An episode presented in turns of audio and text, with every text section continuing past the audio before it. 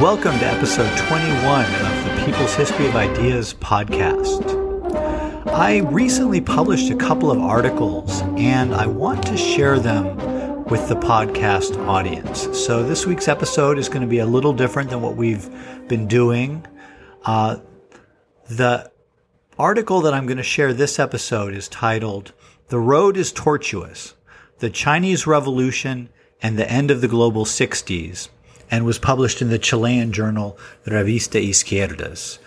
Um, the actual paper has footnotes and is on the website, peopleshistoryofideas.com, as well as, as, as at the website of the Chilean journal, Revista Izquierdas. Um, this episode might be a little more academic in tone than I try for in our normal podcasts.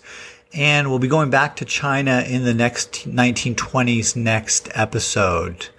Um, but I wanted to share with you guys the sort of some of the academic work I've been doing. And since this was just recently published, I thought this would be a great time to do it. Um, basically, this article argues that the rightward turn of Chinese politics in the 1970s was a key contributing factor in ending the revolutionary era of the long and global 1960s and ushering in the neoliberal age of reaction which followed. This process of counter-revolution in China began with the Sino-American rapprochement, which Mao initiated in response to the hostile encirclement of China by Soviet, American, and Indian forces in the late 1960s, and ended with the arrest of the Gang of Four soon after Mao's death in 1976. So let's get into the article here. When one thinks of Chinese global influence, one tends to think of economics more than politics.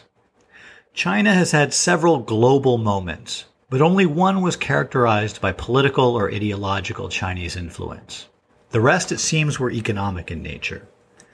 Janet Abu-Lughod has described a 13th century world system comprised of interlocking regional subsystems, among which China, as the largest and most dynamic economy, played the determining role. Andre Gunder Frank, polemicizing on behalf of, quote, real world history, unquote, against, quote, Eurocentric social theory, end quote, built on the work of Abu-Lughod, Kenneth Pomeranz, Arbin Wong, and others to argue that, quote, if any economy had a central position in the, and role in the world economy before 1800, it was China, end quote. And then there is our current day, when China has been playing a major economic role, global economic role for many years now. While these economic moments of global Chinese influence are well known, even if their precise parameters are subject to a certain degree of academic dispute, there's another moment of global Chinese influence which flared briefly and which historians have only recently begun to give its due. I'm talking of a moment at the height of what historians are calling the long and global 1960s, roughly 1955 to 1973, centered on 1968, a year of widespread global revolt, when China, specifically because of its revolutionary situation, came to constitute a foundation for transnational discourse of intellectual and political change. At this time, Mao Zedong and China became a point of reference for a variety of different political and cultural movements. And although there was no one central inspiration for the vast array of expressions of rebellion which happened around the world during the long 1960s, if one had to point to a single mainspring from which the spirit of rebellion flowed, it would have been Mao Zedong, the world leader who told the youth of his own country that it is right to rebel. Yet by the mid 1970s, much of this influence had dissipated. And by the mid 1980s, it was all but forgotten except among die-hard followers of Mao's teachings. The brief life of this revolutionary global influence caused its existence to largely be passed over for a time. Fortunately, the development of the global 1960s as a historical field of study is rectifying this situation. As the burgeoning scholarship of the global 1960s field continues to sustain and reinforce our understanding of the importance of Maoist China as an inspiration and partial cause for the revolutionary energies of the long and global 1960s, it's worth considering also what role the decline of China's revolutionary energies had on the global movements which it had inspired.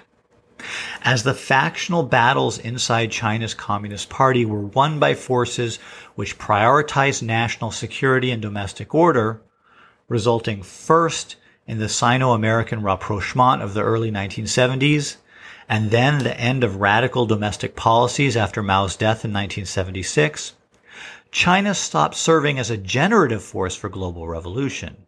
Indeed, as Maoist dialecticians like to say, it turned into its opposite. That is, it went from being a generator of global revolutionary energy to a demoralizing example of revolutionary defeat and capitulation. In this uh, next section here, I want to do a survey of global Chinese influence during the long 1960s. Across Western Europe, the Cultural Revolution galvanized Dadaist student protest, nurtured feminist and gay rights activism, and legitimized urban guerrilla terrorism.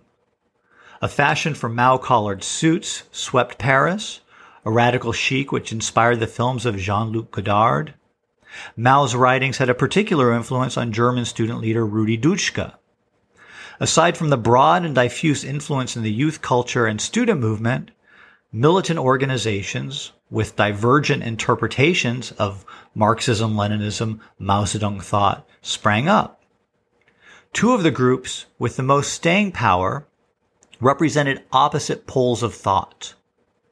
On one end of the spectrum was the Norwegian Socialist Youth Union, which, with its orientation toward the working class and economic struggles, melded Maoist militancy with traditional Western European communist workerism. At the other end of the spectrum were Italy's Red Brigades, who claimed Maoist inspiration for their urban guerrilla warfare campaign which shook Italy during the 1970s and 1980s. The Red Brigade's terrorist violence was too detached from mass action for most other Maoist forces, however, and they were ejected from the meetings held in France in the early 1980s, which were aimed at regrouping Maoist forces into an international organization and which ultimately resulted in the formation of the Revolutionary Internationalist movement. In Latin America, Chinese influence during the Mao years went through two distinct conceptual moments, which overlap somewhat chronologically.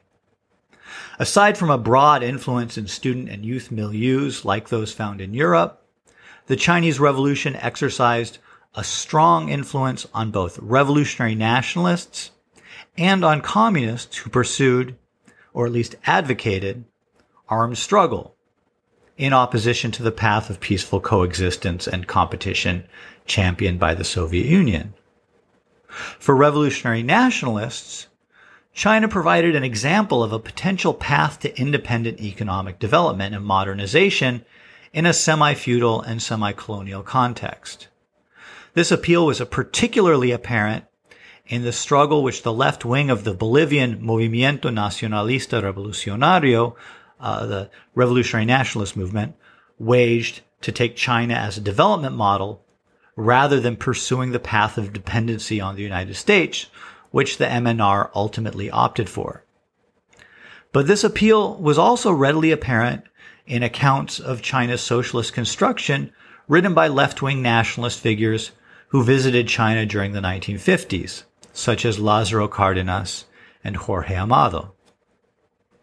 Chinese influence was even more pronounced on communist revolutionaries who attempted armed struggle. Across the continent, the Cuban Revolution served to clarify the terms of one of the main issues in the Sino-Soviet split. That is, whether or not socialism could be reached via the path of peaceful coexistence and competition, as advocated by Moscow, or whether armed struggle was the road to socialism, as advocated by Mao. The concurrent events of the Sino-Soviet split and the Cuban example fueled the emergence of guerrilla struggles and splits in communist parties across Latin America. Everyone in this camp was reading Mao, even those groups, which formed the majority, which were basically focoist and which hewed more closely to the writings of Che Guevara, or in some cases, of Abraham Guillen and Carlos Marighella. But substantial factions emerged in the communist movement across the continent, which followed the Chinese line and which sought to emulate the Chinese Revolution in their home countries. The outstanding example here is, of course, Peru's Shining Path, although substantial also rans emerged in several other countries. Chinese influence in Africa was more geopolitical than ideological, but was widespread all the same. Insurgents from Algeria, Angola, Botswana, Cameroon, both Congos, Guinea, Kenya, Malawi, Mozambique, Niger, Nigeria, and South Africa all received training from China. However, Chinese ideological influence on these African revolutionaries was much more limited than in the case of Latin Americans who received Chinese training. As Eduardo Mondlane, the first president of the Mozambique Liberation Front, explained, uh, they go by the acronym FRELIMO, what are we supposed to do if, apart from the Africans, only the communists will train and arm us? It was apparently all right for the West to ally itself with the communists against the fascists, but when we are denied Western aid, we are apparently expected to do without communist aid as well. As for the suggestion that we are teleguided by Moscow and Peking because we accept their aid, the answer is that those who know Frelimo know that this is simply not true. Let the West offer to help us, and then they can test whether or not we are truly non-aligned. End quote. The situation with other insurgents was quite similar. Although China provided aid, which was very welcome, and some degree of ideological influence took place, no sizable Maoist groups emerged in Africa. In Southeast Asia, Chinese involvement in the affairs of local parties mass movements, and armed struggles was greater than anywhere else in the world, with the exception of Korea, where, of course, China fought a war against the United States in order to protect the socialist revolution in the North. China's proximity to the region and consequent heightened interest in events there engendered ongoing exchanges and cooperation to a degree not seen elsewhere in the world. In light of this fact, it's notable that no party emerged in Southeast Asia which took an uncritical lead from the politics articulated in Beijing, or which treated Mao's works as a secular holy book. Even the Communist Party of the Philippines, which remains identified with the international Maoist left, holds positions on the Cultural Revolution and on capitalist restoration in the USSR which are well to the right of what is usually found in that milieu. In India, the Communist Party led several armed struggles in the 1940s and 1950s. Differing summations of these events among party members played a major role in the split off of a large pro China faction during the Sino Soviet split, the Communist Party of India Marxist, in 1964.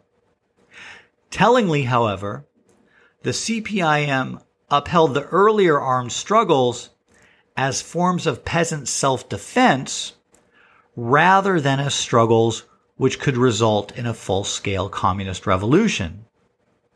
This important distinction and the support of a dissident minority for a peasant war leading to overthrowing the state soon led to another split when the Naxalbari peasant uprising broke out in 1967.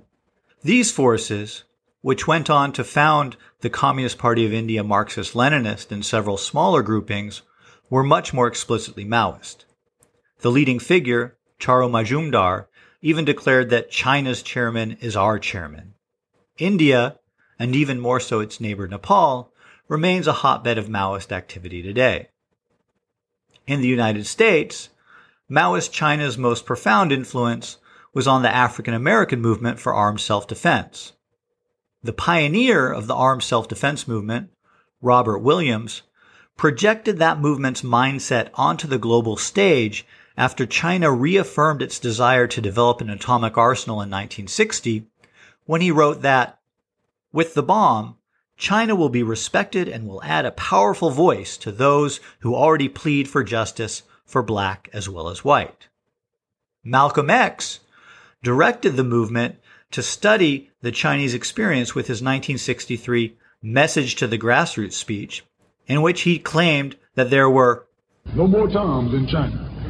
And today, today is one of the toughest, roughest, most feared countries on this earth by the white man. All you have to do is examine the historic method used all over the world by others who had problems similar to yours. And once you see how they got theirs straight, then you know how you can get yours straight. The Revolutionary Action Movement, RAM, an African American student group with chapters in several cities, followed Williams and Malcolm, Malcolm X's lead in situating the black liberation struggle in the context of the liberation struggles of the global south. The RAM served as a milieu in which a good number of intellectuals and activists debated and were trained in revolutionary theory, with many adopting Maoist ideas in some form or another to their post-RAM endeavors. Most important among these black nationalist leaders who passed through RAM were Huey Newton and Bobby Seale, founders of the Black Panther Party. The Black Panthers both adapted many Maoist ideas in their own practice and exposed the broader radical milieu to Mao's writings, while popularizing the idea that domestic armed struggle against the U.S. government was possible. All right, now that we've done a brief survey of the extent of global Chinese influence during the long 1960s, uh, in this next section, I want to talk about uh, the relationship between the end of revolution in China and the end of the long and global 1960s. Given how recent revolutionary China's global moment of intellectual and political influence was, one might expect there to be more of a visible impact from that time still apparent in the world today. And yet, apart from a few exceptions, there's almost no conspicuous remnant of that influence. Certainly, those of us who investigate the topic can find political organizations and intellectual trends which originated or were decisively shaped in that moment just about anywhere in the world.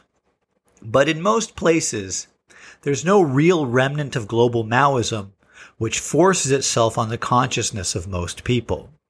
It simply does not contend for mental space among politically or intellectually active people, unless they have a particular penchant for communist politics or tend towards sinophilia. In most places in the world, this has been the case since as early as the 1980s. So what happened? How did the moment of broad influence collapse so quickly?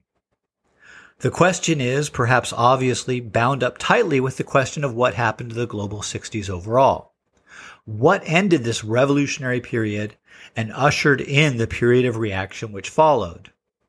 If, as Eric Zolov has argued, and I agree with him, the global 60s were, quote, constituted of multiple cross currents of geopolitical, ideological, cultural, and economic forces, producing a simultaneity of like responses across disparate geographical contexts, suggesting interlocking causes, end quote. Then we might expect that as the geopolitical, ideological, cultural, and economic cross currents continued to shift, that the alignment which produced the global 60s would disappear and some new global moment would take the place of the global 60s. As it happened, contrary to the hopes of many global 60s protagonists, the new global moment which came into being was not world socialist revolution or the age of Aquarius, but the beginning of an extended period of global neoliberal reaction. And just as any global movement is constituted of multiple crosscurrents of geopolitical, ideological, cultural, and economic forces, this new reactionary moment did not take place as the result of the passive drift of those forces. as if these forces were constellations drifting and drifting into different positions of alignment, but rather as the result of the interpenetration of varied subjective and objective forces, with the subjective forces including the many decisions made in the context of the formerly existing global moment. This being the case, it should be no surprise that a number of different theories have been offered for the end of the 60s. Explanations for the end of the 60s are typically given on a country by country basis. In the United States, the most famous argument is Todd Gitlin's good left versus bad left thesis, in which the militant elements, i.e., those who most embodied the global spirit of the 1960s, ruined the aspirations of the liberal reformers. In Mexico, Jaime Pensado ends the 60s with the repression of the student movement, setting the 1971 Corpus Christi massacre as an approximate endpoint.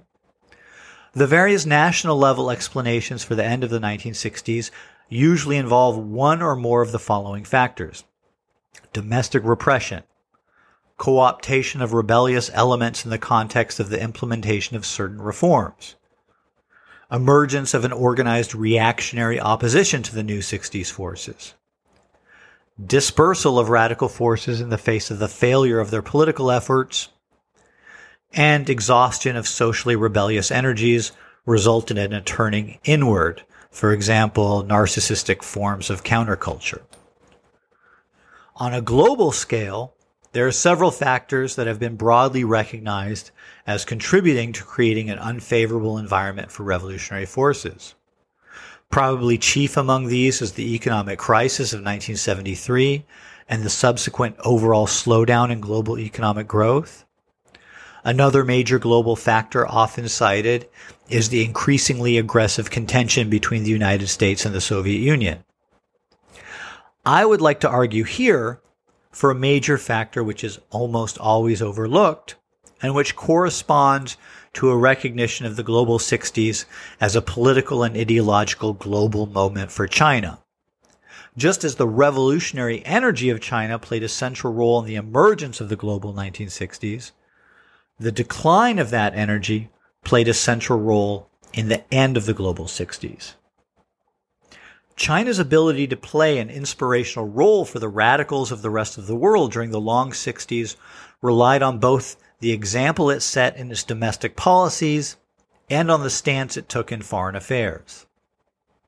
In domestic affairs, China's decision to take up the mantle, ever more explicitly abandoned by the Soviet Union, of radical egalitarian social reform and, more importantly, the transformation of human nature to correspond with communist values, provided an inspiring example to those who shared the desire to eliminate inequality and to change the value systems and mentalities underlying human existence.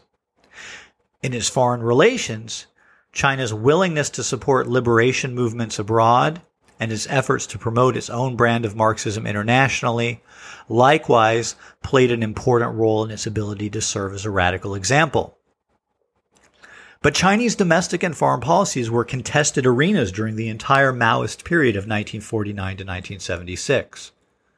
Not only were there sharp differences in priorities and values among leading Communist Party figures, but objectively, there was a real contradiction between, on the one hand, building a new socialist economy in China, implying a need to keep China safe from foreign entanglements and to spend China's resources on, develop, on domestic development priorities, and on the other hand, promoting the spread of communist and national liberation struggles abroad, which involved spending scarce resources outside of China and on developing China's military capacity while also risking or waging war. The circumstances which would cause China's turn away from a revolutionary mobilizing to a demobilizing foreign policy were already present in the sense, in the situation that China faced in 1968 to 69. Surrounded by enemies, war seemed likely to erupt at any time. The escalation of the Vietnam War made it seem likely that China could be drawn into direct conflict with the United States as it had been in Korea. Tensions continued to simmer on the Indian border, where a war had been fought in 1962. And on the frontier with the Soviet Union, a troop buildup on both sides resulted in two direct military clashes between Soviet and Chinese forces on Zhenbao Island, leading the Soviets to consider a preemptive nuclear strike on China. Judging the Soviet Union to be the greatest and most implacable threat to China, Mao Zedong set into motion a chain of events which would lead to rapprochement with the United States culminating in Nixon's visit to China in early 1972. While the Chinese portion of the joint communique issued by China and the United States at the end of Nixon's visit continued to use the sort of revolutionary language which had characterized Chinese statements since the revolution's triumph in 1949, such as nations want liberation and the people want revolution. This has become the irresistible, irresistible trend of history, end quote. In practice, Chinese foreign policy became more and more demoralizing for revolutionaries who had drawn their inspiration from China. The visits of members of the Iranian royal family to China in 1971 and 1972, and the quick recognition of the government of Chilean dictator Augusto Pinochet following the coup against the socialist Allende government, were emblematic of the sort of foreign policy decisions which accompanied rapprochement with the United States and which sapped China's power to serve as a generative center for a global revolutionary political moment. Despite the demoralizing turn in China, Chinese foreign policy, Chinese domestic events remained a source of radical inspiration until late 1976, when the Gang of Four were arrested within weeks of Mao's death. When great chaos erupted at the beginning of the Cultural Revolution, with students taking to the streets and major party leaders being overthrown and subjected to mass criticism, it was as if China had proved to the world that it took the idea of continuous revolution seriously, that it would go to great pains to prevent the emergence of a gray, non-revolutionary bureaucracy as had happened in the Soviet Union. Despite, and perhaps partially because of, the ill-defined and contradictory nature of many of the events of the first few years of the Cultural Revolution decade, the idea that something genuinely revolutionary and unprecedented was going on in China found resonance in and gave force to radical movements around the world. While the mass mobilization and widespread unrest, which is popularly associated with the Cultural Revolution, was basically over by 1969, efforts were made by part of the Chinese Communist Party to theorize a socialist political economy which would move China toward greater egalitarianism and gradually eliminate feudal and capitalist social relations and values while simultaneously furthering the economic development of the country. Where it held power, this faction attempted to implement its theories. This faction was led by Zhang Chunqiao, a leader who enjoyed a long-standing reputation for championing radical egalitarianism. Zhang and his comrades viewed the progressive elimination of the four alls as the central task of socialist societies as they move toward a communist future. If the four alls were not constantly fought against, the remaining capitalist economic and social relations would grow stronger and generate a new bourgeoisie within the Communist Party itself. As Zhang put it, in the class struggles in France, 1848 to 1850, Marx deals in more specific terms with this dictatorship of the proletariat as the necessary transit point to the abolition of class distinctions generally, to the abolition of all the relations of production on which they rest, to the abolition of all the social relations that correspond to these relations of production, and to the revolutionizing of all the ideas that result from these social relations. Zhang's faction and Mao himself made sense of the earlier events of the Cultural Revolution by reference to this framework. As part of combating the Four Alls, Zhang promoted workers with political acumen into jobs which were being performed by more traditionally trained intellectuals, including making efforts to train a new diplomatic corps and moving workers into government administration. He also tried, when possible, to replace conservative veteran cadres with youth, with youth who had proved themselves in the Cultural Revolution's early days. Inevitably, such efforts caused disruption to the smooth functioning of the state. While Mao Zedong sympathized with the Jiang's egalitarian agenda, he placed a higher priority on order during the 1970s than he had during the early years of the Cultural Revolution. As a result, Zhang's radical faction only sometimes benefited from Mao's patronage, and the more pragmatic faction of the Communist Party, associated with Zhou Enlai and Deng Xiaoping, continued to hold most positions of power and had a much larger base of support within the party itself. As a result, when Mao died in 1976, it was only a matter of weeks before Jiang and the rest of the Gang of Four were arrested and a purge was carried out against his radical faction. Despite calls from the new Chinese leadership to obey the Central Committee, post Mao China did not have the appeal for international radicals that it had while Mao lived. While the arrest of the Gang of Four may have only been the final nail in the coffin of the global forces which had served as engines for the global 60s, it caused tremendous confusion and demoralization for those forces which were, ex- which were explicitly ideologically aligned with Maoist China. This was the case much more so than in the case of the earlier foreign policy reversals. In the case of foreign policy, global Maoist forces could rationalize Chinese rapprochement with the United States as a domestic necessity for China, which did not necessarily affect their own orientation in their own countries. Even the Partido Comunista Revolucionario de Chile, the Revolutionary Communist Party of Chile, kept its criticisms of China's quick recognition of the Pinochet regime private until 1977, sharing them initially only in the context of confidential party to party communications. An initial period of confusion over what was happening in China was exacerbated by Enver Hoxha's sudden polemic against Maoism. Albania had been China's closest ideological ally during the Mao years and Albania had worked with China to build the Maoist trend internationally. Ra- Radio Tirana, like Radio Beijing, beamed shortwave propaganda around the world, and Tirana had been a common destination for international Maoist travelers. Abimael Guzman led a party delegation there in 1966 or 1967. In 1978, Albania published Hoxha's Imperialism and the Revolution, which po- polemicized against the entirety of Mao's body of theoretical work, while also accusing China's post Mao leadership of aspiring to turn China into a new imperialist power. Hoxha proposed a return to the pure Marxism Leninism of Stalin's Soviet Union. Hoxha remained adamantly opposed to Brezhnev's USSR. Hoxha's polemic revealed a latent split within Maoism, which had hitherto been unrecognized.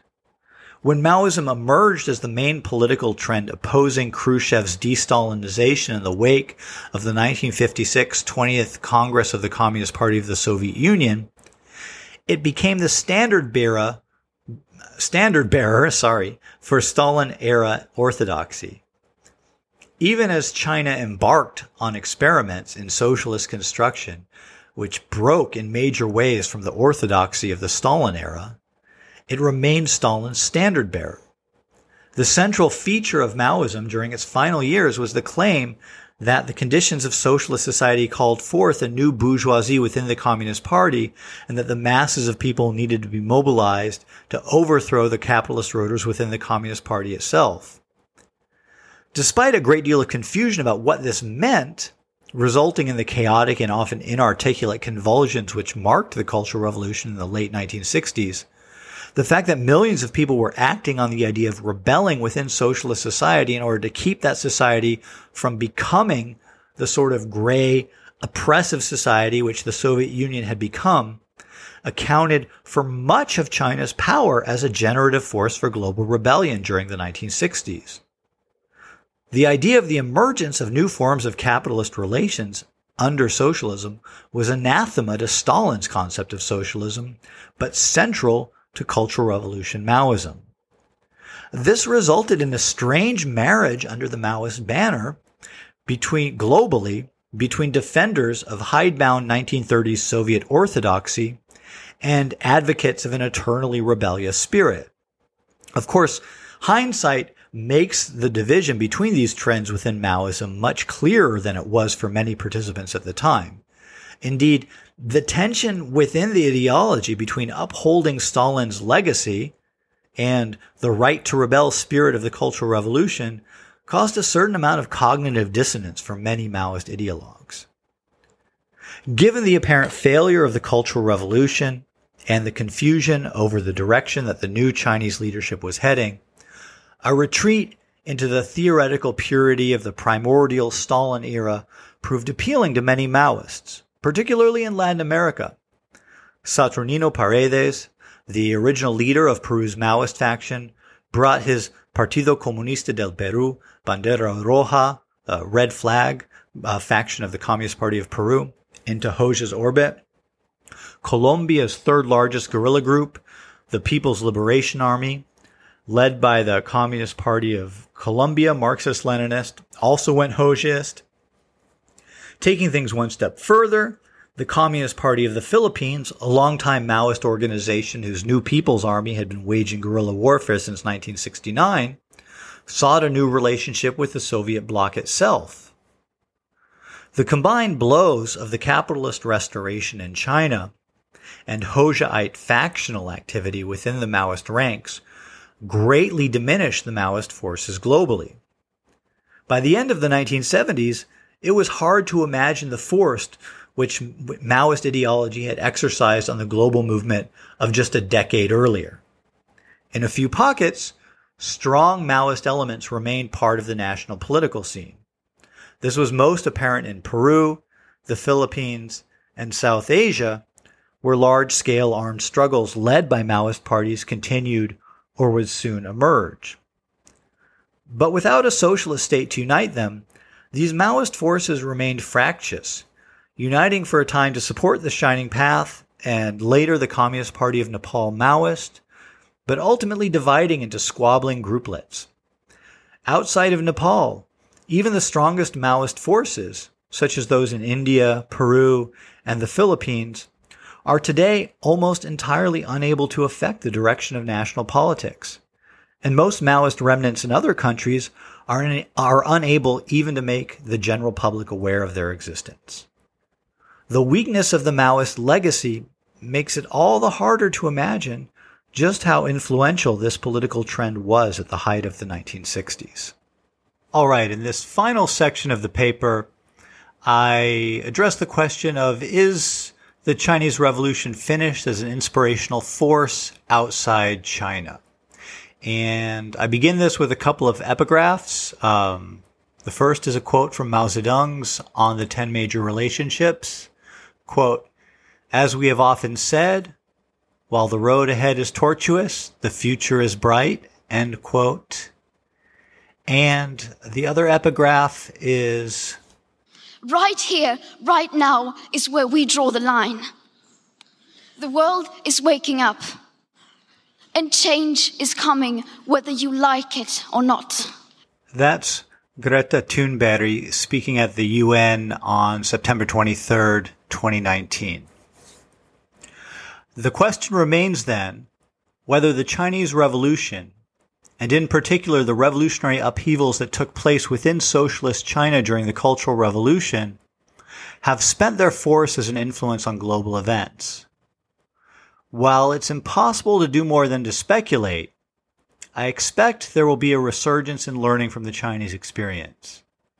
The French Revolution, the European revolutions of 1848, the Paris Commune, and the Russian Revolution have all had repercussions in times and places at considerable remove from the original events. As humanity faces an ever escalating climate crisis and the neoliberal hegemony which has dominated the globe since the late 1980s continues to collapse, it seems only natural that some people will turn to the last major expression of global left-wing radicalism as part of charting a political path forward. That time was the 1960s, and China's ideological hegemony in the movements of the 1960s was paramount. Already, centralized planning and socialist economics have received fresh popular treatments and a resurgence in innovative thinking unlike anything seen for decades. And while I haven't uh, called out my footnotes while going through this paper, there is actually one part of the footnote here that I do want to call attention to podcast listeners who uh, don't go and just look at the notes in the paper itself, which is uh, um, a blog piece by Brendan James titled Stick to the Plan Reclaiming Central Planning from the Clutches of Corporations, which was uh, published in April 2019 on the Baffler blog. Um, it's a, it's a really interesting read and uh, sort of summarizes some of what I'm talking about here. So I wanted to call that out for readers to check out. Um, all right, back away from the footnotes. Should the trend continue, it would be highly surprising should no attention be paid to the only sustained effort to prevent capitalist restoration in a socialist country. Recently, China itself has faced a resurgent grassroots left challenge drawing on the country's own traditions from the Mao era. Even the United States has seen an upswing in interest in socialism unlike anything since the 1960s. While in most of the world, the remnants of the direct inheritors of the Maoist tradition are unlikely to be in a position to benefit organizationally from or directly influence the ways in which a new socialist generation interprets the Chinese experience and draws its own lessons, it does seem likely that a reencounter with Mao will take place. All right, there you go. I want to encourage uh, those of you who um, uh, enjoyed listening to this article uh, or had some questions about it to go and uh, check it out on the website, peopleshistoryofideas.com, and have a look at the footnotes. Um, and next week, we'll be back with uh, China in the 1920s. So um, I'll see you then. Take care.